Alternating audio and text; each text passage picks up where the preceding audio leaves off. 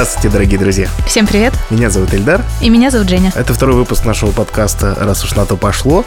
Для начала хотелось бы сказать спасибо за первые отзывы. Нам это очень важно. Мы все больше все-таки ждем от вас каких-то своих личных историй. Пожалуйста, присылайте их нам в личку в социальных сетях или на электронную почту куда.пошло собака gmail.com.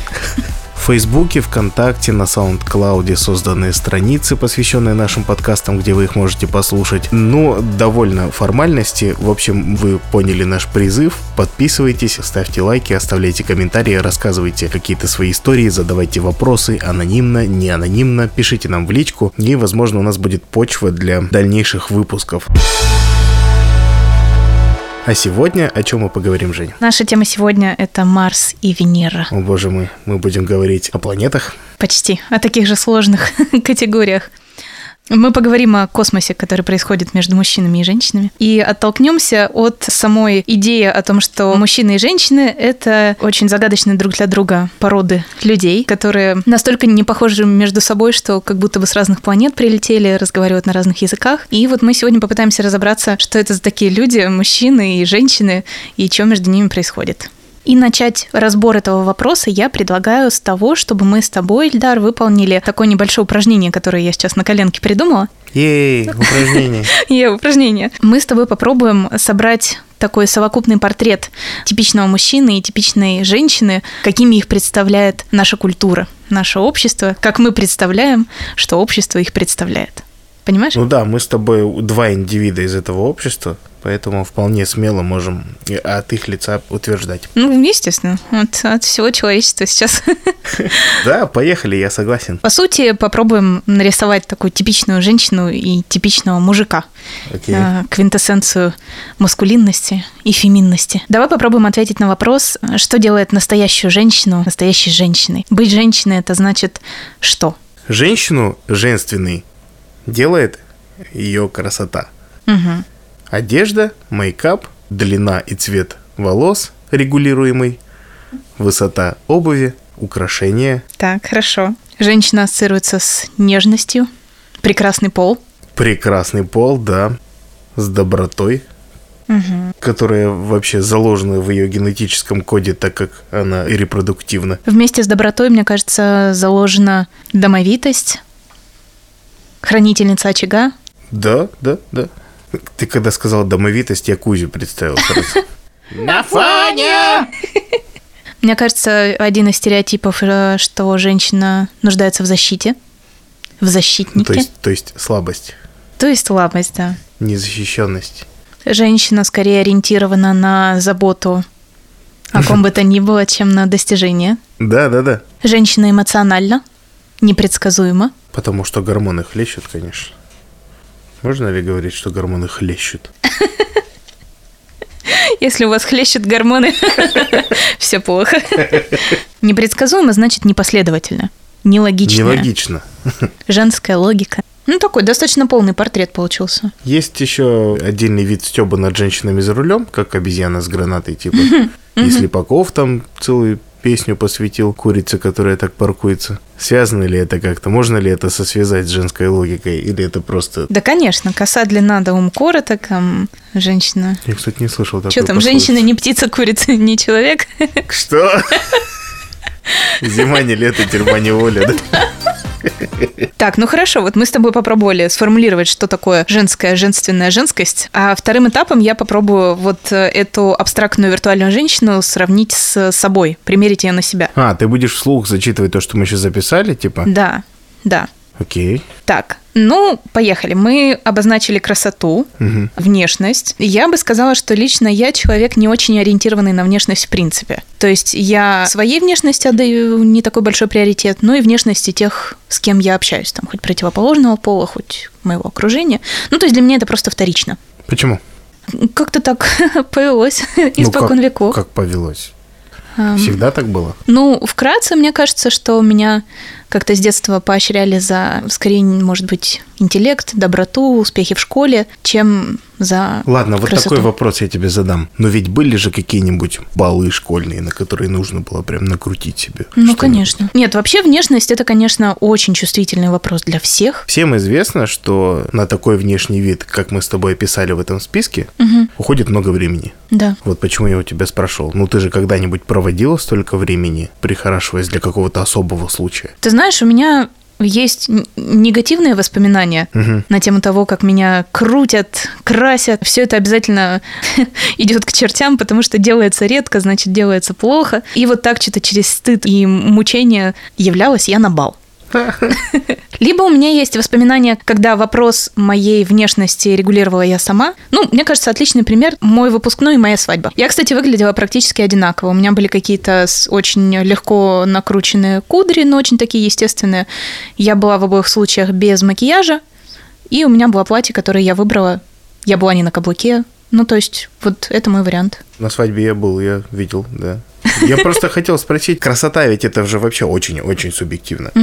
Я считаю тебя красивой женщиной, красивой девушкой. При этом, да, я понимаю. Ну вот как раз, может быть, мне еще повезло, что молодые люди, которые проявляли ко мне интерес, этот интерес всегда был мотивирован как-то в первую очередь какими-то личными характеристиками другими. Ну, я знаю, что многие девчонки сталкивались с ощущением, что ей необходимо выглядеть определенным образом, чтобы понравиться кому-то, или когда молодой человек напрямую предъявляет претензии, ты выглядишь не так, ты выглядишь хуже, чем там кто-то еще. Да ладно, я не встречал, мне кажется. Я, может, встречала истории, причем, знаешь, слышала и от э, девчонок, вот что по юности. Что парни осуждают девушек за их да. ненадлежащий вид. Да, то есть вот э, что в примере вот молодой человек живет со мной, и он мне говорит о том, что у тебя там жир на ребрах, да, какой-то худенькой девочки, но вот у него есть понимание, что ребра должны Какая торчать. и жесть. Я-то как раз... на- Катастрофа, я согласна. Я-то как раз противоположных случаев слышал очень много о том, что девушка может э, своему парню постоянно высказывать за нечесанный чуб, за рубашку там не так заправленную или еще что-то. Но уж никак не в обратном порядке. И точно так же знаю истории, когда уже в очень зрелых парах тоже мужчина может себе позволить комментарии совершенно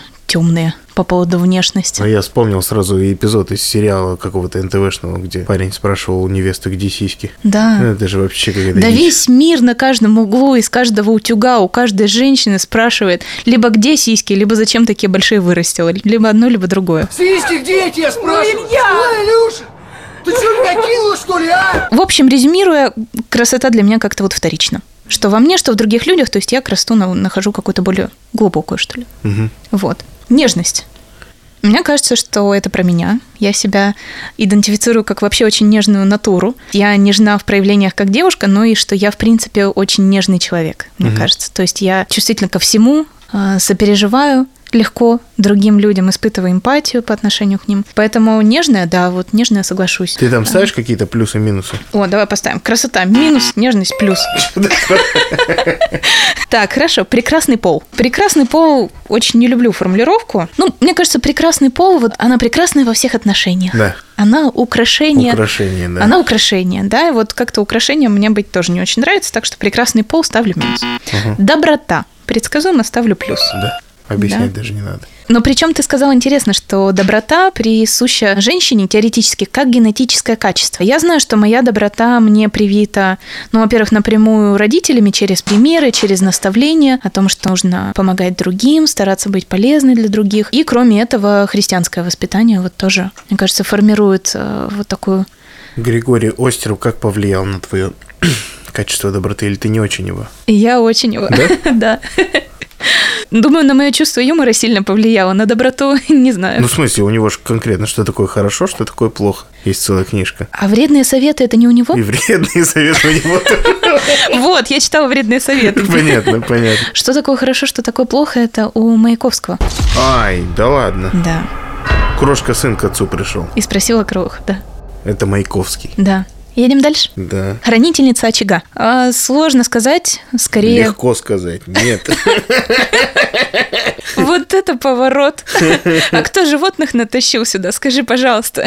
В чем хранение очага заключается в том, что ты на- на- ты натащила животных? В смысле, целую, целую команду собрала здесь. Хранительница очага – Это такой очень-очень-очень старый термин, который относится к охотникам-собирателям и подразумевает, что мужчина охотится и собирает, понятное дело, а женщина сидит в пещере и хранит огонь, чтобы он не погас, чтобы всегда было тепло, светло и сыто. Ну, я думаю, что я Сытно. принимаю какое-то участие в том, чтобы было тепло, светло и сытно. Первое, что ты мне сказала, не первое, но одно из тех, что мне запомнилось на всю жизнь, это что ты не, не будешь мыть посуду в этой жизни никогда. Это правда. На второй год наших отношений мы завели посудомойку. Завели. Как только мы стали жить вместе, мне кажется, Нет. В Москве прожили целый год без посудомойки. полгода. Полгода мыл посуду. Ладно, Ладно, хранительница очага, видимо, минус. ста- поставь такой плюс-минус. Слабость и незащищенность. Я бы сказала тоже, что и да, и нет. Но мне кажется, что каждый человек уязвим по-своему. Да ну, само собой, это не радикально одно качество. Ты можешь быть слабым, ты можешь быть сильным. Ну да. То есть перед какими-то своими, там, может быть, внутренними конфликтами ты слаб. Но мне кажется, во внешнем мире я держусь неплохо. Я очень четко помню период, когда ты в какой-то момент сказала мне о том, что я тебе все время говорю о том, что я сильна, но ты, видимо, воспринял все буквально, и мне нужна твоя помощь. Я задолбалась уже. Хочу побыть немножко слабой, незащищенной. Не то, что хочу, но это как бы так уже, вынужденно. Извини, что я тебе напоминаю, может быть, но просто я говорю о том, что это конкретно зависит от периода времени, от э, вообще, от, Да. от усталости, от, От обстоятельств. от обстоятельств, да. Я бы сказала, слабость да, незащищенность нет. Эмоциональная и непредсказуемая. Ну-ка, дай мне обратную связь. Узнав тебя получше с годами, я бы, наверное, не стал говорить о твоей непредсказуемости. Мгм. Ну, я не считаю тебя непредсказуемой. Мгм. Если кто-то кого-то считает непредсказуемым, наверное, он его не знает. Плохо знаю, да. Но А эмоциональность? эмоции разные бывают. Имеется, Ну в вот да. имеется в виду вспыльчивость какая-то, типа э, чрезмерно резкие пики эмоциональные. Но вот в этом, на мой взгляд, и парадокс, что эмоциональность это как будто такая универсальная черта. да, то есть Все эмоциональность. эмоциональны, да. Все эмоциональные уже за редкими исключениями патологическими. Свою эмоциональность я бы охарактеризовала так. Как я уже сказала, я нежный человек, чувствительный человек, слабый перед внутренними конфликтами, но в то же время я очень спокойно наружно. То есть я сначала Виду не подумаю... подаешь. Я сначала подумаю, потом скажу. Это правда. Так что эмоциональное вот что, плюс, Так минус. что сразу можно женскую логику тоже минус ставить. У тебя какая-то не женская логика, это непорядок. Ну, и того из этого списка я беру себе доброту и нежность, эмоции, которые я переживаю внутри.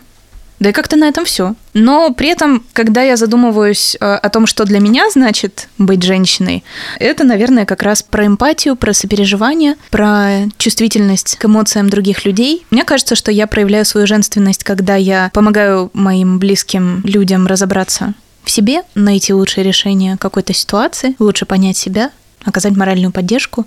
Вот э, для меня это значит быть женщиной. Ты так женственность свою. Да, я так определяю именно свою женственность. Окей, понятно. Следующим шагом попробуем охарактеризовать мужскую мужественную мужественность. Типовой мужчина. Да. Каков он? Типовой мужчина храбр и силен. Так. Бескомпромиссен, хочется сказать. Стоит на своем. Ну да, да. Настойчив. Холоден. Но он такой, он же пример для подражания. Что ты имеешь в виду? Я вот, например, вспоминаю свое советское детство, ну, постсоветское, окей. У меня есть даже видеозаписи выпуска из детского сада, там у всех спрашивали, кем ты будешь. И подавляющее число мальчиков отвечало вот этими номерами телефонов экстренной помощи. Пожарный, милиционер, ну нет, врачом, наверное, никто не хотел. Пожарный и милиционер. Самые популярные две профессии. Я помню, что у нас вот были игрушки тоже не просто машинки, а машинки Пожарные, милицейские. да. Пожарные, милицейские, скорая помощь. Мне сразу вспоминается дядя Степа светофор. Длинный-длинный милиционер, которого дети прозвали светофор, но они не глумились над ним, они именно вот с удовольствием у него на плечах катались и боготворили его. Потому что он вот это все, что ты сейчас перечислила. Ну, он как супергерой практически. Ты да, это же супергерой. Возьми Генри Кавилла в образе Супермена, и вот можешь прямо его портрет перед собой поставить и вслух говори, какой должен быть мужчина. Или этого. Джона Хэма. Он сейчас один из главных претендентов, по мнению аудитории, на роль Бэтмена после того, как Бен Аффлек отказался. После того, как... Да, ну потому да, что... подбородочек Да, фирмовый. да, да, прям на него все смотрят и говорят, что он вообще идеальный Брюс Уэйн. Мне прям сразу, когда ты говоришь про портрет мужчины, Сразу два вот человека из, из как бы из, из, из глянца э, современного. Это Генри Кавилл и Джон Хэм. Угу. Ну, давай все-таки по характеристикам, да? Да, давай еще? продолжим. Ну, мужчина рассудителен, мудр. Кстати, женская мудрость тоже есть. Чем отличается, на твой взгляд, женская мудрость от мужской? Как я поняла, концепт жен- женской мудрости, э, она заключается в навыке сманипулировать всеми так грамотно, чтобы никто ничего не понял, но все остались довольны. Хераси. Да. Я думал, там как-то про смиренность что-то будет. Примеры женской мудрости, которые я получала там от старших коллег, например, это что-то в духе «Если тебе что-то нужно, заставь своего мужчину думать, что это его идея». Это, так, это ну же, вот. это же у Кристофера Нолана было, типа как в сознание засунь идею. Начало, да? Да, начало, да. Что может засесть в голове, как настоящий паразит? Мысль. Да-да-да, то есть зароди идею и э, создай иллюзию, что это придумал он. Вот такая женская мудрость, например. Выяснится, что Кристофер Нолан тоже женщина, оказывается. Если...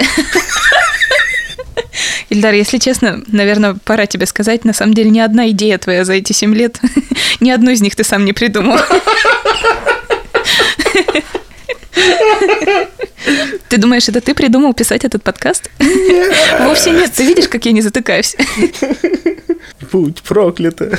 Так, ну что, мужчина, ну, рассудительный, с логичной логикой. С логичной логикой. Ага. Альфа-самцу что еще присуще? Ну, альфа-поведение ориентировано на успех, на победу, на вот это быстрее, выше, сильнее. Ну, причем речь именно о соперничестве, о том, чтобы сразить всех конкурентов. А альфа-самец соперничает как? Что ему помогает? То есть что, он дипломатически, допустим, себя ведет как? Вот когда я говорил о конкурентности, я же как раз и подразумевал, что он не разменивается по мелочам и сметает всех на своем пути всеми возможными способами. Ну, то есть действует жестко, Да. не принимая в расчет чувства и интересы других. Ну, дипломатия это не назовешь, конечно. Что мы еще добавим мужественному мужчине в его портрет? Мужчина не плачет. Точно.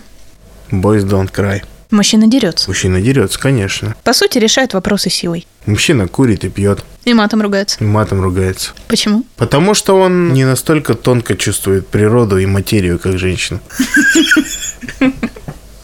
Женщина не ругается матом, женщина еще и не пукает. Это точно. А мужчина вот это все самое противное вынужден. В женщину запишу, не пукает. Минус. Мне кажется, курит, пьет, матом ругается. Это про то, что он бунтарит, это про то, что он может идти наперекор правилам. Да нет, я бы не относил вредные привычки к плюсу вообще, ну к тому, что он такой весь типа. Я как раз хотел сказать о том, что это скорее относится к женщине, что она, наоборот, не пьет, не курит, матом не ругается. Женщина чиста. Женщина чиста, да, Или потому нечиста. что она мать, Она она, же мать. На ней же воспитание детей, из-за нее же ребенок материться будет. Я чистая женщина, как ты думаешь? Ты не куришь. Ты, ну, можно сказать, что не пьешь. Ты пьешь так, чтобы все от- отвалили от тебя. Но ты материшься? Да. Ну, ты не материлась, пока со мной не познакомилась, так что это... Нет, это неправда. Так что, ну да, чистенькая такая, да. Ну что, мы перечислили довольно много вещей. Да, давай я тебе теперь буду их зачитывать, а ты попробуешь как раз примерить на себя. Давай. Наш мужественный мужчина, он храбр, силен, вынослив. Это вообще не про меня. Выносливость у меня минус 20. Мне прям очень сложно на физре давался бег, особенно на бег на длинные дистанции, особенно вокруг школы, там с этим все очень хреново у меня. Я в жизни дрался раза три, наверное, и все три раза проигрывал в неравном бою, да.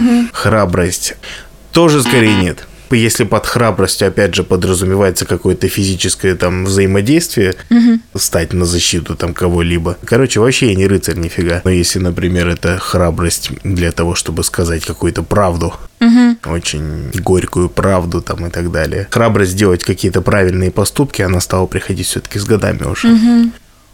Да, кстати, соглашусь, вот храбрость поступить правильно, это прям твоя черта. Признаний там разных стало гораздо больше все-таки с возрастом и с моей мудростью мужской, накопленной годами. Мне кажется, храбрость можно ассоциировать с рискованным поведением, что мужчина, он такой рискует, он берет на себя риски. Вот это, Да. наверное, скорее не про тебя. Ты, Да, ты да. наоборот, ты предпочитаешь всегда подстраховаться, Да. быть уверенным, держать все под контролем. Если бы предлагали сначала пить шампанское, то, возможно, храбрости больше было бы. Но обычно же кто не рискует, тот не пьет шампанского. А кто пьет шампанское, тот рискует. Тот вообще, да. Но в то Тот же сразу время... и силен, и храбр, как морячок Папай. Так, ну давай, э, мужчина стоит на своем. Бескомпромиссный, настойчивый. Мне кажется, что это все очень сильно зависит от обстоятельств. Есть люди, например, к которым у меня повышено доверие, к которым я очень лоялен, и, соответственно, с которыми я себя увереннее чувствую, и с, и с которыми мне увереннее выигрывать в спорах, например, или стоять на своем, или доказывать что-то свое. Да. В то же время людям менее знакомым я скорее нет, я очень компромиссный человек. Я вообще чаще всего иду все-таки на компромиссы, лишь бы сгладить углы, лишь бы, в общем, всем было все норм. Поэтому нет, в большинстве случаев все-таки нет. Хорошо. Мужчина холоден. Это не про меня. Ты Я- горяч. я- Ну что, ну в смысле, надо, надо ли пояснять? Коудин имел в виду скуп на эмоции, типа того. А я нет, я вполне себе эмоциональный. Щедрость на эмоции в чем у тебя выражается? Как это выглядит? Ходишь, плачешь каждый день? Да, я вот опережаю тоже вопрос Boys Don't Cry, но я под Титаник плачу, под Короля Льва плачу, под Хатика плачу обязательно. Я знаешь, сколько раз в восемнадцатом году ревел под фильмы? Ну, серьезно, come on, нормально, нормальное количество раз. Это потому что, во-первых, я фильмов много грустных смотрю. Да и жизнь у меня не Да и очень. жизнь у меня не очень. Я в других ситуациях не помню, чтобы я прям специально пла- не знаю, плакал. На похоронах я плакал. Да. Но мне кажется, холодность еще включает в себя, ну, такая типовая, что мужчина не выражает э, положительных чувств, Есть не, такое. не умеет сказать теплого слова. Не, у меня с этим все в порядке. А почему? Почему у меня с этим все в порядке? Мгм, как так получилось? Ты вот меня спрашивал про внешность, я тебя А. спрошу про теплые слова, почему тебе... Да я понятия не имею. Может, меня мама потому что любит. Я не знаю. Я Это моя теория, да, что любящая мама вообще... эм, Мгм. Да. Договаривай, иначе я вмонтирую фразу «любящая мама». Хвастайте телами. Дальше. Наш мужчина – это такой супергерой, пример для подражания, который... Который не я. Который не ты. А ты у нас кто? Я себя редко с кем-то ассоциировал из таких прям героев-героев. Хотя, конечно же, в детстве мы частенько играли в черепашек ниндзя, где был Рафаэлем. А я вот сейчас вспоминаю, как ты маленький там под гитару поешь «У него гранитный камушек в груди». Ну, конечно же, и мне гораздо было приятнее в восьмилетнем возрасте представлять, что я играю в группе «Божья коровка» или «Агата Кристи» там. Ну вот. Ну и Оптимусом Праймом я тоже, и Вольтроном, защитником вселенной. Что ты смотрела в, в 7-8 лет? Какие девчачьи мультики ты смотрела? Я смотрела «Принцессу лебедь». Очень Это любила. полнометражный, да, мультик? Да. Нет, давай отпустим все эти диснеевские... ну, Не-не-не, диснеевские принцессы – это отдельный жанр. Ну да, я согласен. И более согласен. того, я э, какое-то время покупала журналы Дисней, вырезала оттуда всех этих принцесс, э, вклеивала их красиво, мне там мама помогала еще. Вот, так что нет, я бы сказала, диснеевские принцессы это такой. Я просто имел в виду, есть диснеевские мультсериалы, типа «Команда Гуфи», там, да, «Утиные истории», «Винни-Пух», которые по определению смотрят вообще все. А есть конкретно мультики, ориентированные на мальчиков и на девочек. Например, я вот перечислил сейчас «Трансформеров», «Вольтрона», вот эти все боевички классные с перестрелками. Ты смотрел что-нибудь подобное? Или все-таки у тебя были какие-то отдельные мультики, о существовании которых я, скорее всего, не знаю? У меня был не сериал, а серия комиксов. Он назывался «Ведьма». Там была тоже банда из пяти девушек, старшеклассниц. У них у каждой были магические способности. И, кстати, да, мой жанр вообще это фантастика. Очень любила книжки про Таню Гроттер, которая тоже была волшебница. Любила детские детективы с девчонками. Но ты сейчас перечислил всякие мультсериалы, и я понимаю, что ну, там девчонки-то особо ассоциировать себя толком не с кем. То есть в Винни-Пухе ты кто? Я вообще, по-моему, никогда не сопоставлял себя ни с кем в мультике Винни-Пух. Я когда старше стал, мне очень Тигр нравился, да и до сих пор нравится. Вот, но тогда нет. Мне кажется, что как раз вот мультики про Винни-Пуха и про утиные истории, они такие, чтобы посмотреть и поглазеть. Ну, расслабиться наконец-то, перестать каждый раз сжимать кулаки, когда ты видишь, что вселенная на волоске от смерти, и ты такой Трансформируюсь!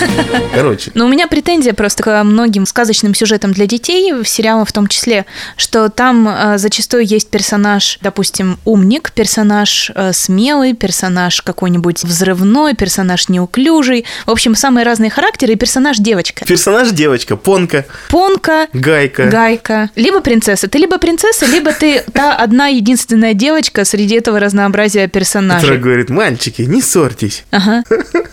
Блинчики печет. Ну не надо, Гайка вообще Да, механике, респект. Что не мешало ей выглядеть безупречно, Да, кстати. Да, безупречная мышь. Давай дальше по списку. Давай. Дальше у нас логика. Мгм. Рациональность, рассудительность. Как ты себя оцениваешь на этом фронте? Хочется сказать, что логика и рациональность и рассудительность это мое, но периодически мой темперамент мешает мне действовать рационально. Похоже на ответ? Ну да. Охотник, собиратель, ориентированный на карьерные Собиратель успехи. Собиратель черепов.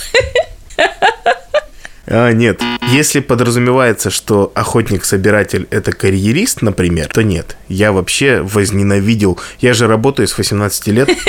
Я возненавидела это с первого дня. Нет, я возненавидел те места работы, где есть прям гонка карьерная, постоянно соперничество и конкуренция, постоянная охота за какие-то бонусы, баллы. Твоя зарплата зависит напрямую от того, насколько ты умеешь по головам прыгать. Ненавижу до сих пор. Я, в принципе, за справедливую оплату труда. За то, что ты чем больше работаешь, тем больше получаешь. Но при этом я не хочу, чтобы при этом страдали другие или еще что-то. Хочу сам себе железо ковать. Мне кажется, что большинству из нас в старших классах э, родители, учителя говорили о том, что э, выбирайте профессию с умом, да, выбирайте высшее заведение учебное там с умом. Мне кажется, вообще мальчишки всю свою жизнь слышат о том, что ты же будущий кормилец. Добытчик. Тебе, да, тебе еще семью кормить, Да, тебе же нужно да. деньги зарабатывать. Какая у тебя реакция была на все это? Я к этому, в принципе, спокойно относился, пока мне не стукнуло лет 16-17. Мне просто было очень затруднительное положение. У меня и еще у нескольких ребят мы учились в техническом классе физико-техническом. Технические науки мне вообще всю жизнь давались очень сложно. Я был просто пофигистичен и глуповат для того, чтобы взять волю в кулак, подойти к родителям, учителям и сказать, я гуманитарий. Отвалите от меня, переведите меня куда-нибудь и дайте мне заниматься литературой и русским языком, например. Но я был ленив и в итоге был очень ведом. И в старших классах я был просто в шоке от того, что все от мала до велика говорят мне о том, что я же будущий кормилец, что там вообще уже предначертана вся работа на нефтянке, на газовой промышленности. Но только для этого надо очень постараться. Ну и вот, на пороге совершеннолетия я понял, что это все очень несправедливо по отношению ко мне. Я такое будущее не выбирал, я не вывожу, я не справляюсь. Я очень быстро вылетел из университета. Ну что, я думаю, мы можем дальше достаточно быстро про- пробежаться. Окей. Э, Жесткость. Нет, Не плачет, плачет. решает вопросы силой. Нет. И последнее, ку- курит, пьет и ругается матом. Курю, пью и ругаюсь матом. Получается, наш виртуальный мужчина как-то совсем далек от тебя. У нас тут э, логика отчасти. И курит, пьет, матом ругается. Все? Все!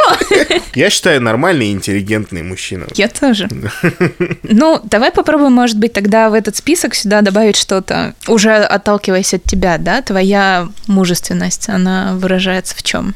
Ну, моя точка зрения, что ты самый крутой мужик на свете. И мужественность тут при чем? В первую очередь, я знаю, что ты человек, на которого реально можно положиться. Ты реально очень надежный человек. Ты всегда думаешь не только о своих интересах, но и о интересах тех, кто для тебя важен. Ты делаешь все для того, чтобы их не подвести. Ты чувствуешь очень большую ответственность за наше финансовое благополучие. То есть, действительно, ты не ориентирован на карьерную гонку. Твой э, карьерный рост, он такой через внутренний рост как специалиста. Тебе не интересно идти по головам, тебе интересно копить собственную ценность, собственную компетентность. Просто я это говорю не для того, чтобы похвалить тебя, а для того, чтобы дать как раз альтернативную оценку понятия мужественности. Потому что мне кажется, вот этот парень, которого мы нарисовали, который холоден, решает все вопросы силой, и который при этом пример для подражания, ну, с ним точно связываться не хочется. То есть он вот где-то существует на киноэкране и хорошо там смотрится, но в реальной жизни да засранец какой-то. И мне кажется, это довольно грустно воспринимать мужественность только в этих категориях, поэтому мне хочется дать альтернативные. То есть вот в моем понимании на него могут положиться те, кто ему дорог, он всегда держит свое слово, он чувствует большую ответственность за свою семью, но самое главное, на мой взгляд, как раз вот этот холодный мужчина, который не умеет с чувствами обращаться своими и чужими, он во многих ситуациях может оказаться беспомощным, потому что ситуация физической опасности какой-то, она, к счастью, бывает достаточно редко, а ситуация какого-то жизненного стресса или конфликта, вот это происходит практически каждый день. И здесь важно иметь рядом человека, который не прячет голову в песок, не делает лицо кирпичом, который решает проблемы, а не прячется от них. И ты знаешь, вот по поводу храбрости я не договорила. Мы говорили, что храбрость ассоциируется с рискованным поведением, но в то же время храбрость, на мой взгляд, заключается в том, чтобы брать ответственность. И мне кажется, вот это тоже одна из твоих ключевых черт. Ты берешь на себя ответственности очень много. И даже то, как ты отвечал на эти вопросы, говорит о том, что, ну, например, по поводу учебы ты вспоминаешь э, школьные годы и при этом берешь полностью ответственность за себя. Хотя, на мой взгляд, э, другой человек на твоем месте мог бы пожаловаться о том, что меня там палкой куда-то загоняли, были неправы, меня никто не слушал, все плохие, один я был молодец. Ты эту историю рассказал с противоположной точки зрения. Ты на себя взял ответственность за развитие этих событий. Поэтому я бы сказала так. Для меня самое ценное качество в мужчине – это его надежность и то, насколько на него можно положиться. И я увидела, что ты именно такой. Спасибо тебе за эти слова. Во-первых, те положительные качества, которые у тебя оказались из этого списка нашего, доброта, нежность, забота, это действительно какие-то сияющие фракталы. Они какие-то вообще всеобъемлющие и огромные. Я, наверное, ни от одного человека до тех пор, пока с тобой не встретился, не получал столько заботы, столько сопереживания, сочувствия, доброты. Находясь с тобой, понимаешь, как сложно живется без такого плеча, как у тебя понимаешь? Потому что вообще-то люди не готовы настолько отдаваться ближнему своему, как ты. Но я в действительности в 2012 году очень много всего переосмыслил по поводу вообще отношения к себе, потому что самокопание – это вообще мой самый близкий друг. И то, как ты учишь меня верить в себя, то, как ты меня поддерживаешь, без всяких прикрас тебе могу сказать о том, что кроме тебя никто бы такого не сделал. Потому что никто такого и не делал никогда в моей жизни, и вряд ли бы появился, если бы наши с тобой пути вдруг разошлись. Мне назрел вопрос. Как ты относишься к тому, что все, что подходит под определение слова мужество, мужественность, что этим словом характеризует смелых женщин, что слово мужество вообще применяется в русском языке и в адрес женщин. Тебя не смущает ли это? Потому что слово «женственность» тоже применяется к мужчинам. Там... Оно исключительно негативное. Это мой один большой вопрос. Как ты относишься к тому, что женщина называет мужественными, мужчин называет женственными, и к тому, как это все в итоге интерпретируется? Вопрос, в общем-то, вроде бы на одну тему, но давай его немножечко раздробим. Надо его дробить, конечно. Во-первых, по поводу слова «мужество». Мы уже говорили, что мы не психологи никакие, мы и не филологи тоже, поэтому это все таки рассуждения обывательские. Но вообще мне нравится, что мужество и мужественность – это два разных слова. Да, и определение слова мужество и мужественность. Но, на мой взгляд, мужественность – это все же ближе к понятию маскулинности. Мужественный – это более-менее все, что присуще мужчине. А мужество? А мужество, на мой взгляд, ассоциируется все-таки с неким геройским поступком, с смелостью. Мое личное понимание слова, наверное, таково. Мужество, под которым я понимаю некий смелый геройский шаг, может быть, на защиту других. В этом смысле, на мой взгляд, мужественный поступок под силу каждому. То есть тебя не смущает, что корень этого слова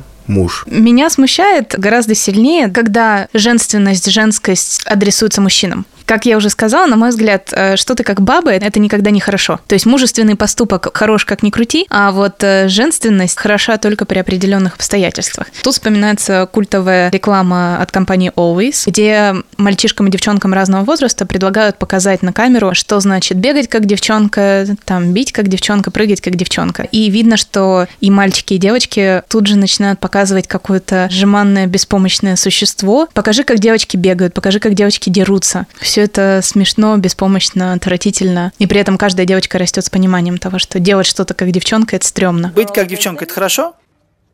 Если честно, звучит скорее как что-то не очень хорошее. Это звучит так, как будто вы кого-то хотите унизить. Поэтому мне кажется, что это откладывается все-таки на подкорке. Может быть, далеко не все обратят внимание на такое влияние, но мне кажется, если ты, будучи девочкой, растешь в жизнь с осознанием того, что для мальчика сделать что-то похожее на тебя, это позорно, то, наверное, и тобою быть, в принципе, не очень клево. При этом женщины тоже получают упреки в том, что они мужеподобны. И, ну, мои личные ассоциации с этим словом, наверное, такие, что мужеподобное – это тоже такое слово достаточно оскорбительное и пренебрежительное, да. но в то же время, что мужеподобная женщина, тем не менее, заслуживает какого-то уважения. То есть здесь есть что-то про то, что она такая бой-баба. Суровая. Суровая, сильная, с лидерскими качествами, которая может решать вопросы силой, наверное. И получается, да, то есть к ней э, как будто бы относятся с пренебрежением как к женщине, но с уважением как к человеку. Да, да. И да. мне кажется, это о многом говорит.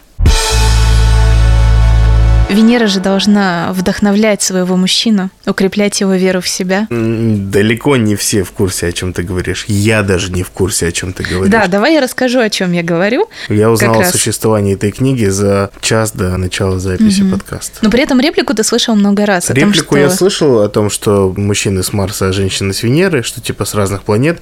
Мне всегда казалось, что это просто такое устойчивое выражение. Потому что вообще очень много в фольклоре слов о том, насколько мужчина и женщина разные создания. Угу. Я думал, что это вот одно из них. На самом деле, мужчины с Марса и женщины с Венеры – это очень популярная в свое время книжка. Она вышла в 92 году. Ее написал человек по имени Джон Грей. Если зайти на страницу этой книги в Википедии на русском языке, там будет написано, что это книга психолога Джона Грея. Если мы зайдем на эту же страничку на английском языке, мы увидим, что Джон Грей — это автор книг и консультант по отношениям.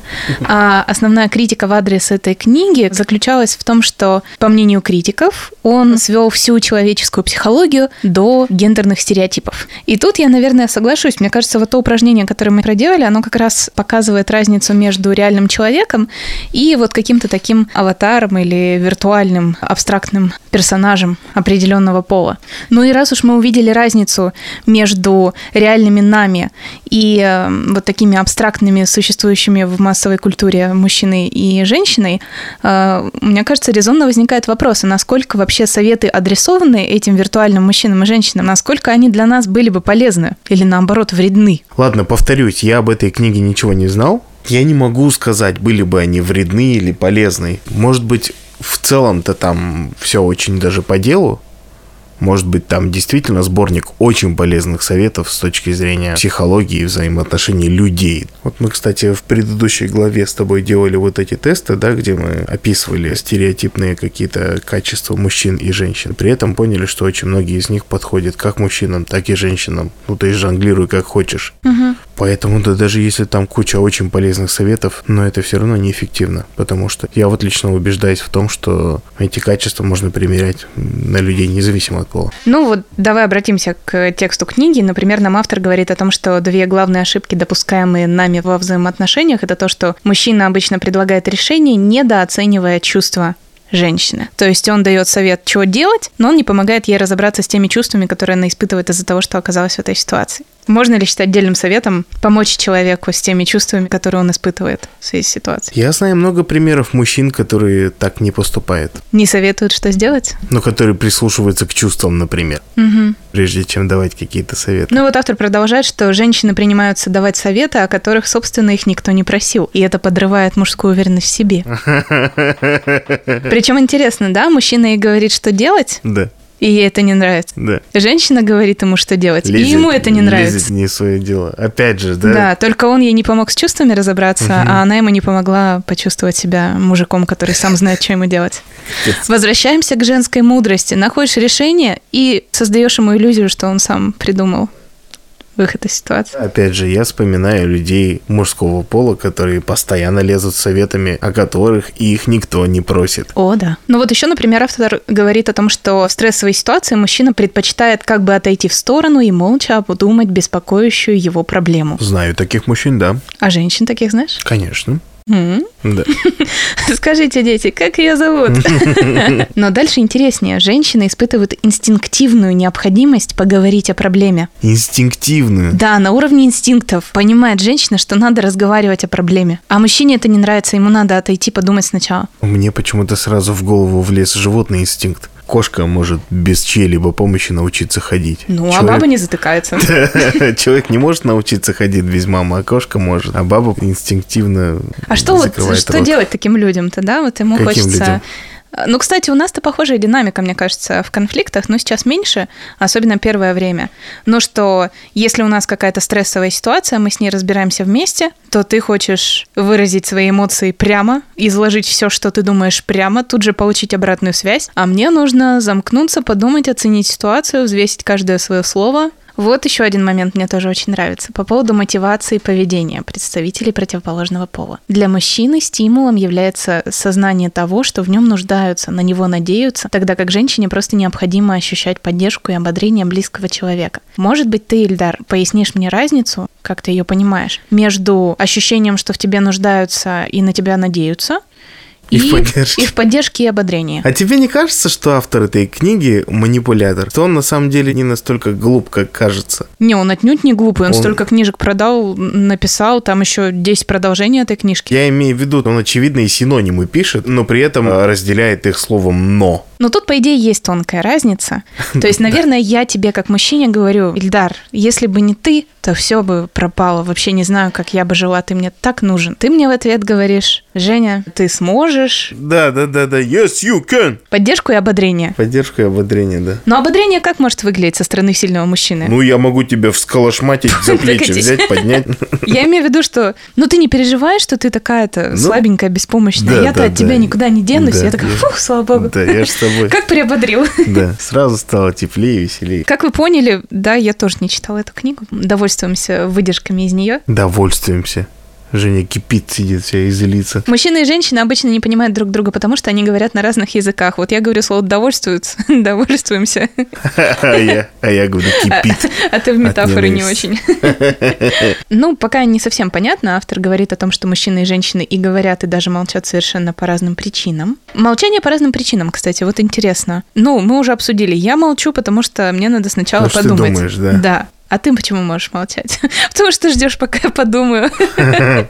Человек молчит либо потому, что он действительно обдумывает какие-то свои дальнейшие слова, которые потом вылезут, либо потому, что хочет абстрагироваться, наоборот, закрыться от какой-то ситуации, от обиды, например. Ну да, я вот сейчас тоже подумала о том, что молчать же можно просто не упоминать назревающую какую-то проблему. Ну, либо эта проблема только что прогремела, и у тебя уже нет ни желания, ни слов, и ты поэтому молчишь потом. И можешь только пепелить взглядом.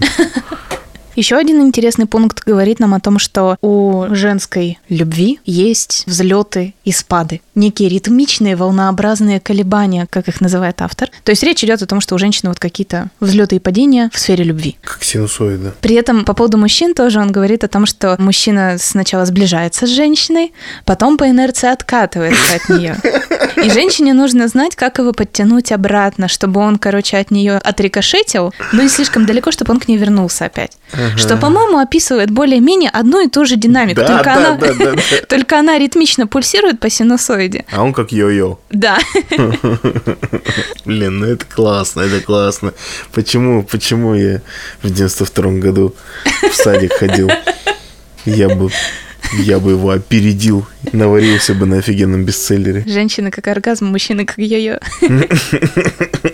В принципе, мне нравится этот подход, то есть описывается более-менее одна и та же проблема. При этом предлагается мужчинам и женщинам, я надеюсь, разные подходы к ее решению. То есть, в принципе, если более-менее все связать, понимаешь, что проблема одна и та же, а тебе предлагают сразу два, если не больше, варианта решения. Мне кажется, неплохо. То есть можно почитать мануал для женщин, мануал для мужчин. Что-нибудь да сработает. Два совета по цене одного. Ты же понимаешь, что вот эти стереотипные мышления по поводу разных темпераментов у мужчин и у женщин не на пустом месте берутся. Ну, во-первых, эти маленькие мальчики и девочки живут и взращиваются определенным государством, определенном обществе. И вот они выросли каждый в своей среде. Девочка, которой стрёмно быть девочкой, и мальчик, которому очень даже не стыдно быть мужчиной. Каждый купил себе по этой книжке. Ну и хорошо. Ну и каждый из них находит самого себя в этой книге. Немножко мутно объясняю, но вообще в целом я утверждаю, что свойства темперамента, характера, эмоциональности присущи совершенно разным людям, что это никак не зависит от пола что все люди вообще разные, у всех людей разные характеры, разная вспыльчивость и так далее. Но так как они живут в одном обществе, так как им навязываются всю жизнь какие-то стереотипы, вполне себе можно предположить, что эта книжка как раз для них. Потому что никто им за всю жизнь обратного не сказал. Ты имеешь в виду, что если бы, допустим, какие-то другие люди выполнили то же упражнение, что и мы с тобой, описали образцового мужчину и женщину, и потом сказали, что ну да, это похоже на меня, то и книжка бы им вполне зашла как ну а как эффективное по-твоему гороскопы работают? Там же тоже сборник очень-очень обобщенных черт характера, которые вообще присущи всем. Они же точно так же работают. Я открою гороскоп про близнецов и такой, о боже, действительно, я ведь так импульсивен. Да, может быть, мне действительно в этот вторник не следует ехать на пляж, Ну, понимаешь? Не понимаю. Ты сейчас несколько выдержек вычитала. И дес- Звучит очень уни- универсально. Да, звучит очень универсально, действительно. Кому-то покажется, что это на него не похоже, но следующее предложение будет похоже. Но автор вот говорит, что у него сотни людей со слезами на глазах ему говорили «Спасибо вам большое за это откровение. Вы что, следите за мной? Это же прямо один в один я». да. Ну, я согласна с тобой, да, что текст настолько размыт, что легко узнать себя. Вне зависимости от того, какого ты пола, в каждом персонаже можно себя узнать. Ты можешь вообще сидеть, читать там страницу и думать о том, ну, это не про меня, это не про меня, это не про... А это про меня! Ага. Откуда ты знал? Пиши еще. Но мне кажется, кстати, ты сейчас описал... Людей не удивляет различие. Когда человек читает что-то, и там ничего с ним не связано в этом тексте, его этого не удивляет. Не обращать внимания. Не обращает внимания, игнорирует. Как только он найдет сходство, он забывает вообще про все, что было написано до этого. И думает только о том, что автор попал в точку. Ну, тогда вывод напрашивается, что книжка полезная, потому что каждый человек там найдет себя. Ты на самом деле сейчас выступил-то в защиту. Не знаю. И я хотела сказать, что то, как ты описал, что смотришь, там, это не про меня, это не про меня, а вот это прямо в точку. Мне кажется, вот ты описал вообще самый правильный способ читать подобную литературу. То есть правильный способ, что ты постоянно сверяешься с собой и пропускаешь все, что тебя не касается. То есть увидел ценный совет, отлично. Не отозвалась у тебя, ну и ладно. Мне кажется, что бывает ситуация, когда ты находишься в сложных отношениях, ты совершенно запутан, ты в каком-то комке, я не знаю, нервов, может быть, боли, и находишься в отчаянном поиске ответов. Я хочу быть счастлив с этим человеком. Должен же быть способ это сделать. И в это время находишь руководство к действию, которое говорит, сейчас я тебе все объясню. Дело в том, что мужчины и женщины полярно разные существа. Но если ты поймешь разницу между ними, у тебя все наладится. И в таком случае, да, это настолько большое обещание, и оно настолько тебе необходимо в этот момент, что мне кажется легко, вне зависимости от того, похоже это на тебя или не похоже, можно сделать вывод о том, что это мне надо равняться на книгу, а не книге равняться на меня. Вот это уже, мне кажется, очень-очень большой вред. И мне кажется, что мы с тобой даже могли наблюдать какие-то подобные примеры, Да. когда действительно человек обращается к какой-то информации о том, как ему правильно быть им. И я хотела спросить тоже твое мнение по поводу того, почему этот жанр так востребован. Потому что мы знаем, что книжками все не ограничивается, и блогами наверняка все не ограничивается. Мы Ну знаем, да, что есть, есть дорогостоящие тренинги, есть, тренинги, да. курсы. Причем для женщин вообще очень много подобного контента. И я даже коротенькую ремарку такую добавлю. Я вот что-то очень давно хочу йогой заниматься и подписалась на несколько мест, где это можно делать, но там обязательно есть какие-нибудь курсы дополнительные на тему того, как правильно быть женщиной. И мне так не хочется туда идти, потому что, блин, я знаю, как мне быть женщиной. Вот не надо, пожалуйста. Научите меня вот, вот всему остальному. А как быть женщиной, как-то вроде все нормально на этом фронте. У меня есть еще один похожий пример, но он тебе не понравится. Это выдержка из стендапа моего любимого Дага Стэнхоупа, самого аморального стендап-комика, которого я когда-либо видел. Он рассказывал о том, как какой-то актер излечился от алкогольной зависимости. Но они никогда не показывают антидот. Такие передачи должны быть поучительными и познавательными. Так чем лечиться? Ну, мы вводим человека в определенную среду, проводим реабилитацию. Что с ним делают на реабилитации? Ну, есть... есть курс лечения. Какого лечения? Ну, мы вводим его в программу. Да ты достал уже со своими терминами. Скажи, чем конкретно ты лечишь? А, ну лекарство это конкретно... Бог! Чего? Что? Это и все ваше лечение? Это и все их лечение? Ты же врач! С дипломом в рамочке на стене! Ты лечишь одну единственную хворь, и в твоей аптечке нет ничего, кроме Бога? Да даже ваши верующие друзья не захотят слышать о Боге во время медицинского диагностирования. Это последнее, что человек хотел бы услышать от врача. Ну да, хочешь заниматься йогой, учись быть женственной женщиной. Хочешь излечиться от алкоголизма, уверуй в Бога. Ну да, да. Но все-таки возвращаясь к вопросу, почему так востребован жанр? И мы видим ребят умных, классных, у которых все хорошо, либо почти все хорошо, но вот тем не менее, это же очень дорогостоящая вообще услуга обучения на тему, как быть Ладно, мужчиной, я предположу, женщиной. но я не знаю, может быть, я ошибаюсь. Мы с тобой в предыдущем подкасте обсуждали, как вообще тяжело разным людям дается откровенные разговоры. Как тяжело открыться другому человеку, зная, что он может обернуть это против тебя в итоге. Я сейчас убежден в том, что любые конфликты, любые какие-то недомолвки можно и нужно решать правильными, нетоксичными, эффективными разговорами друг с другом. Вместо того, чтобы что-то там надумывать за твоего партнера, гораздо эффективнее сесть и поговорить с ним и говорить столько, сколько понадобится, пока вы не придете хоть к чему-то. Но это очень сложный, психологически сложный процесс. Угу. И когда тебе дают это все в мягком или твердом переплете, очень красивом. Все за тебя уже все сделали. Тебя Поговорили уже... с твоей женой, да, там, с твоим мужем, да, разобрались, что ему надо. Я объясняю это так. Что это путь, который очень тяжело пройти самостоятельно, и непонятно как, и непонятно, как решиться на него. Я не хочу сейчас ни в коем случае глумиться над читателями этих книг, но я думаю, что это именно от, ну, от беспомощности. Но это так или иначе человек в поиске ответов. Конечно. Что, кстати, заслуживает вообще большого респекта. Да, да, Что ты вместо того, чтобы отмахнуться или спихнуть вину на партнера там или еще на кого-нибудь, пытаешься все-таки ситуацию в свои руки взять и что-то сделать на благо. Разумеется, даже этот выход лучше, чем вообще бездействие или чем продолжение жить угу. в постоянной агонии и конфликтах. Но угу. обратная сторона всего этого это то, что человек может быть ведомым, он может очень сильно в итоге заблуждаться в природе общения с людьми, блин, не то что там с женщинами или мужчинами.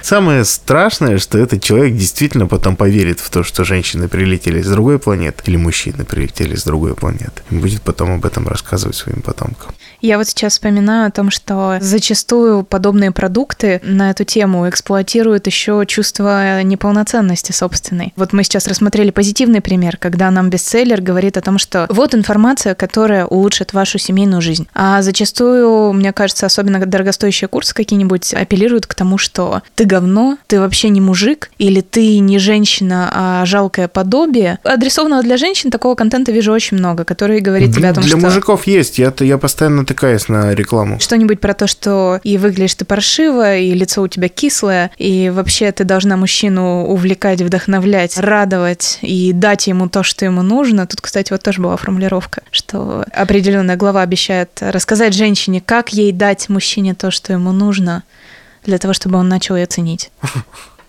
Вот. Не ценит тебя твой мужчина.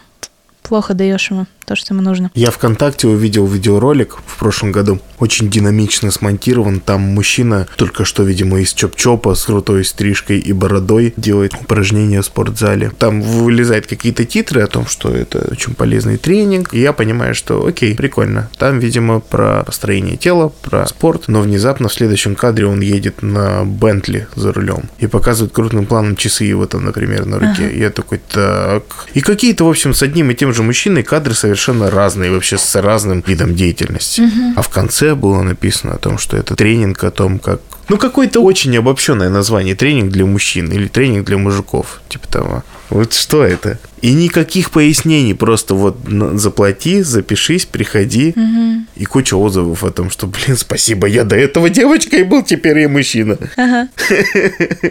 Мы с тобой, кстати, в прошлом подкасте говорили о том, что для того, чтобы услышать какое-то мнение со стороны ответить ему нет, нужно иметь пару яиц, как да, ты сказал. Да. И вот мы с тобой сейчас проделали это упражнение, сделали вывод о том, что вот в образцовых мужика и бабу мы вот как-то с тобой вообще не вписываемся и не годимся. Но при этом вместо того, чтобы зажаться, пойти плакать и срочно учиться, как встать на истинный путь, мы с тобой тут сидим, что-то смеемся, еще и людям рассказываем про это все. Сталина на нас нет.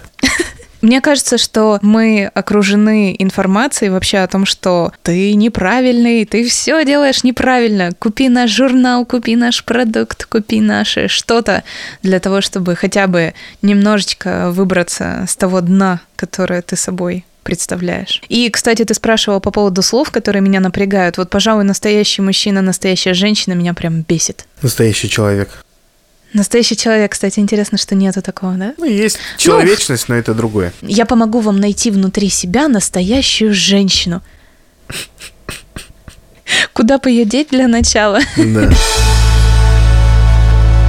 Но, в принципе, как мы с тобой отвечаем на вопрос, почему такой жанр востребован? Как минимум, потому что отношения — это крайне сложно, непонятно, загадочно. Человек обращается к такой информации, потому что ему нужны ответы нужна помощь, нужен свежий взгляд на его ситуацию. И здесь я хотела бы нас вернуть к названию нашего подкаста о том, что мужчины с Марса, женщины с Венеры. В той или иной форме действительно мысль стара как мир, наверное, о том, что мужчины и женщины непознаваемы друг для друга. Они какие-то невероятно разные, Да. Ох уж эти бабы, ох, ох, уж эти мужики, Да. совершенно их не понять. И мы с тобой вот солидарны в мнении о том, что такой подход к этому вопросу ужасен. Мы говорим о том, что люди бесконечно разные. Люди бесконечно разные все, да. Каждый человек настолько индивидуален, что не укладывается ни в какие стереотипы. Даже если это такой конвенциальный образец мужественности, женственности, все равно будут какие-то шероховатости, неровности и вообще куча дополнительных подробностей, которые не вписываются в формат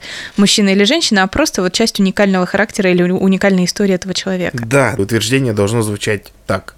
Мы все абсолютно разные. Каждый человек, который существует на планете, он со своей определенной планеты. Да. Он со своим космосом. Мы все вообще друг друга понять не можем, потому что мы разные. И мне кажется, что стереотип о том, что существует вот этот вот раздел между мужчиной и женщиной, связан с тем, что, ну, вообще с необходимостью понять человека и ужиться с ним мы сталкиваемся обычно в очень близких отношениях. Это отношения какие? Либо это наш супруг, либо это наши самые-самые ближайшие родственники. Поэтому, соответственно, у нас есть конфликт между мужчиной и женщиной, непреодолимый, и есть конфликт отцов и детей. Мне кажется, что для того, чтобы опровергнуть идею о существовании вот таких двух видов людей, мужчин и женщин достаточно поставить мысленный эксперимент. Не обязательно он мысленный, кстати. Достаточно вспомнить, если доводилось опыт совместной жизни с э, там другом, подругой. В студенчестве, например. Ну да, одного с тобой пола. Как правило, уже здесь начинаются конфликты. То есть ты живешь с человеком под одной крышей, это уже очень сильно чревато. Но если бы мы постарались не только максимально сблизиться, не только поручить этому человеку собственное счастье и собственный каждый день, но еще и мы оказались бы связаны финансово, мы оказались бы в ситуации, когда мы вынуждены каждый свой день, каждый уикенд, каждый месяц, год, каждый рубль планировать вместе, я думаю, что конфликт неизбежен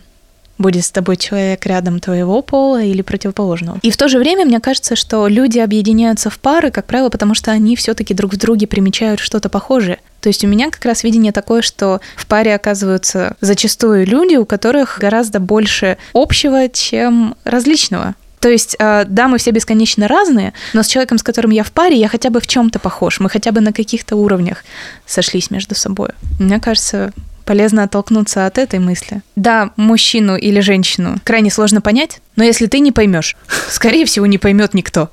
Что из всех людей на свете ты человек с наилучшим шансом понять. Ну, в каких-то ситуациях это наши друзья, это наши близкие, то есть люди, которые знают нас э, дольше и ближе. Но когда твой партнер это человек, который знает тебя лучше всех, ближе всех, и у него все еще есть ощущение, что ты для него полная загадка, ну уж если он не разберется, то не разберется никто. То есть можно воспринять это как свою персональную миссию. Вот мы в прошлый раз говорили о том, что это уникальная ответственность быть партнером. Это колоссальное бремя и в то же время привилегия пользоваться доверием другого человека. Да. И можно, как этот, как э, Брюс Уиллис летал на астероид, взрывать его, вот такой уникальный посланник человечества. Вот можно воспринять себя как вот такого единственного посланника человечества, того супергероя, который сможет человека, который тебе дорог, понять. Дорогие друзья, если вы не понимаете своего партнера, свою партнершу, если вам впихивают какие-то тренинги и книги, где расскажут о том, как его понять, задумайтесь о том, что понять это ваша единственная вообще прерогатива. Я бы выступила, кстати, все-таки в защиту книг и вообще любой информации на этот счет, потому что, мне кажется, к ним, если хочется, то стоит обращаться, потому что они дают тебе все-таки свежий взгляд со стороны. Они так или иначе тебе рассказывают историю о том, что иногда некоторые люди вот в некоторых ситуациях делают вот так. И это отлично. И по этой же, кстати, причине мы согласны с тем, чтобы партнер проблемы наших отношений обсуждал со своими друзьями. Это может вызвать недоумение, да, то Ну- есть я не хочу, чтобы ты со своими друзьями рассказывал, что у нас тут, как мы между собой собачимся. В России об этом говорят выносить ссор из избы. Да, но вот я убеждена, что это важно делать, потому что все мои проблемы, связанные с любой другой сферой жизни, я могу обсудить со своим партнером. Но если у меня проблемы с моим партнером, то я, разумеется, обсуждаю это с ним, но пока что у нас, допустим, тупик в этом вопросе. И я либо остаюсь заперти с этой проблемой, либо я ищу какой-то помощи. Кстати, вот интересная идея, да? Если мне не с кем посоветоваться, очно, прочитать книгу или даже сходить на курс, что это анонимно. Мгм. Ты не доверяешь свой болезненный опыт никому и опыт Да, твоего партнера. да. Но, в общем, я сторонник того, чтобы искать альтернативные точки зрения. Более того, не раз сталкивалась с тем, что и про отношения и нет, ты какую-то свою историю рассказываешь внешнему человеку, который в эту ситуацию не вовлечен, и он тебе свежим взглядом указывает на твою неправоту, на какую-то вообще другую причину, следственную связь. И если у нас какой-то конфликт, и ты сможешь у кого-то из своих друзей получить, во-первых, моральную поддержку в связи с этим, которая тебе поможет, придаст тебе терпение, придаст тебе сил держаться за отношения и поддерживать их. И помимо этого получишь какие-то свежие мысли со стороны, которые тебе дадут, может быть, прозрение на тему твоих чувств, моих чувств, ситуации в целом. Это здорово. Да, я немножко пожертвую своей приватностью. Мне кажется, короче, надежные друзья с одной и с другой стороны и вообще очень крутой ресурс для укрепления отношений. Слушай, ты все правильно говоришь, но я все равно не соглашусь с тобой в частичной защите вот подобной литературы. Я считаю, что, ну да, конечно, общие изречения из этих книг действительно могут кому-то помочь, но я считаю, что тот вред, который они наносят обществу, говоря о том, что эти левые, эти правые, да, эти с Марса, эти с Венеры, он гораздо хуже, чем помощь, которую они приносят. Поэтому, если у вас есть деньги на книги, на тренинги, на коучинги, потратьте их на семейного психолога, блин. Потратьте это их да. на индивидуального психолога. На хорошего, опять же. Не на того, который травы в ступке еще параллельно толчет. Отворот, приворот. Отворот, приворот. Кстати, профессиональная психологическая помощь отличается тем, что никогда психолог не даст тебе готового решения. Он, в принципе, не дает даже тебе каких-то советов и указаний. Ну, то есть ты приходишь, и он, конечно, тебя направляет частично, но ты сам делаешь свою работу. Так Да. что еще как разоблачить плохого советчика, это когда он дает тебе универсальные советы. Я бы хотела привести короткий пример. Увидела в Инстаграме девушку-блогера, психолога, которая очень активно продвигает свои услуги, ведет там группы, еще что-то, индивидуальные консультации. И у нее в сторис висит формат вопрос-ответ. И там был вопрос от девушки, которая пишет о том, что я, дескать, очень ценю своего мужчину как отца моего ребенка, но не вижу его для себя как мужчину. Как вы думаете, с чего мне стоит начать? Укрепление наших отношений или улучшение нашей семейной ситуации. На что якобы профессиональный психолог и говорит, вам надо начать с развода. Кошмар. Я думаю, все, ни одного встречного вопроса, вообще ничего тебе не надо знать про эту пару, кроме вот одной реплики, одного предложения в инсте. Но в то же время это дилемма, это серьезный вопрос. У меня к этой девушке, которая задала вопрос, в свою очередь 30 встречных вопросов. То есть нужно разобраться, какая история отношений, что она вкладывает в каждое слово, которое она там написала там и так далее. А А, тут, какие ну, у нее особенности личные, через какие призмы вообще она смотрит, что для нее значит мужчина как мужчина. Ну, в общем, столько вопросов, и тут нет профессиональный человек, который берет хорошие суммы за свои услуги, говорит о том, что начните с развода и не обманывайте мужчину. Поэтому универсальные советчики пусть, Пусть оставляют свои советы при себе. Это касается и людей с непрошенными советами. Ну и возвращаясь к вопросу о том, какое влияние оказывает идея о принципиальной разнице между мужчинами и женщинами, вот тут появляется еще одна лазейка, ничуть не лучше, и это лазейка творить ерунду. Когда уже мы стереотипы вот эти о мужчинах и женщинах адресуем не партнеру, а мы адресуем их себе. То есть, вот мы перечислили, да, у нас женщина там эмоциональная, например, а мужчина холоден. И это очень здорово снимает ответственность. То есть, например, могу сказать как женщина, что я слышала много раз от девушек такую позицию, что, ну, она устраивает истерики, скандалы и мотивирует это тем, что, ну, я же девушка, у меня же эмоции, я же не могу это все в себе сдержать. А еще я весы. Нет, весы это наоборот. Ну, я, я не шарю, я просто говорю о том, что и- вообще в целом идентификация себя. Я там на четверть ирландка, а еще я женщина, а еще я близнец. Поэтому я набухалась. Да. Ну, понимаешь, ну, это я продолжаю твою идею насчет снятия ответственности с себя. Ну, в общем, да. И у меня, когда я это слышу, есть впечатление, что не очень-то много сил сейчас девушка вложила в то, чтобы сдержать свои эмоции. Я же не могу сдерживать свои эмоции. Ты проверила на практике, что ты не можешь? Или ты тебе сказали, что ты не можешь, и ты такая, ну все, да, да. никаких возможностей. Тоже у мужчины есть возможность э, морозиться в любой непонятной ситуации. Потому что он холоден по Выйди, определению. выйди из комнаты. Да. Я что, баба разговаривать с тобой о нас? Либо еще интересный момент, что, мне кажется, некоторые мужчины чувствуют, что у них есть разрешение на гнев. Это вообще интересная такая гендерная история про то, что женщинам проявления гнева запрещены обществом, ну, не Потому одобряются. что им еще детей воспитывать? Нет, потому что, в принципе, это что мальчики агрессивные, а девочки припевочки. Поэтому мальчики калашматят друг друга с младенчества и до смерти.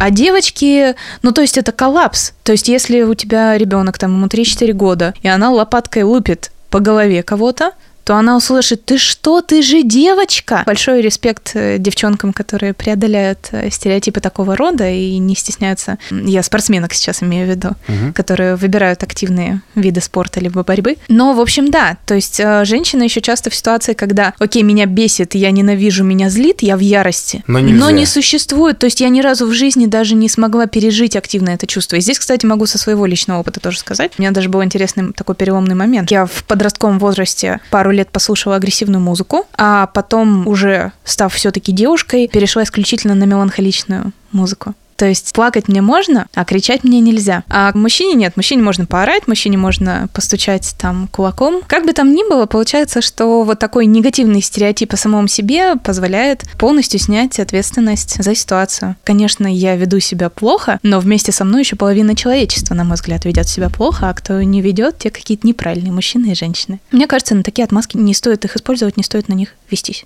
Причем даже сама фраза «я не могу сдержать своих эмоций», если это так, то это так. Просто не стоит прикрываться группами людей какими-то абстрактными. Мне очень понравилось, что мы в итоге пришли все-таки к ответственности за свои действия, за свои поступки. В результате этой беседы у нас остается самый главный вопрос. А как же тогда понять друг друга и себя? Если не через стереотип, если не через какой-то мануал. Но раз уж на то пошло, хочется резюмировать тем, что единственный источник информации о том, кем является наш партнер, что с ним происходит, что у него на душе, как он видит вообще мир и нас и отношения, к сожалению, единственный источник информации об этом – это он сам.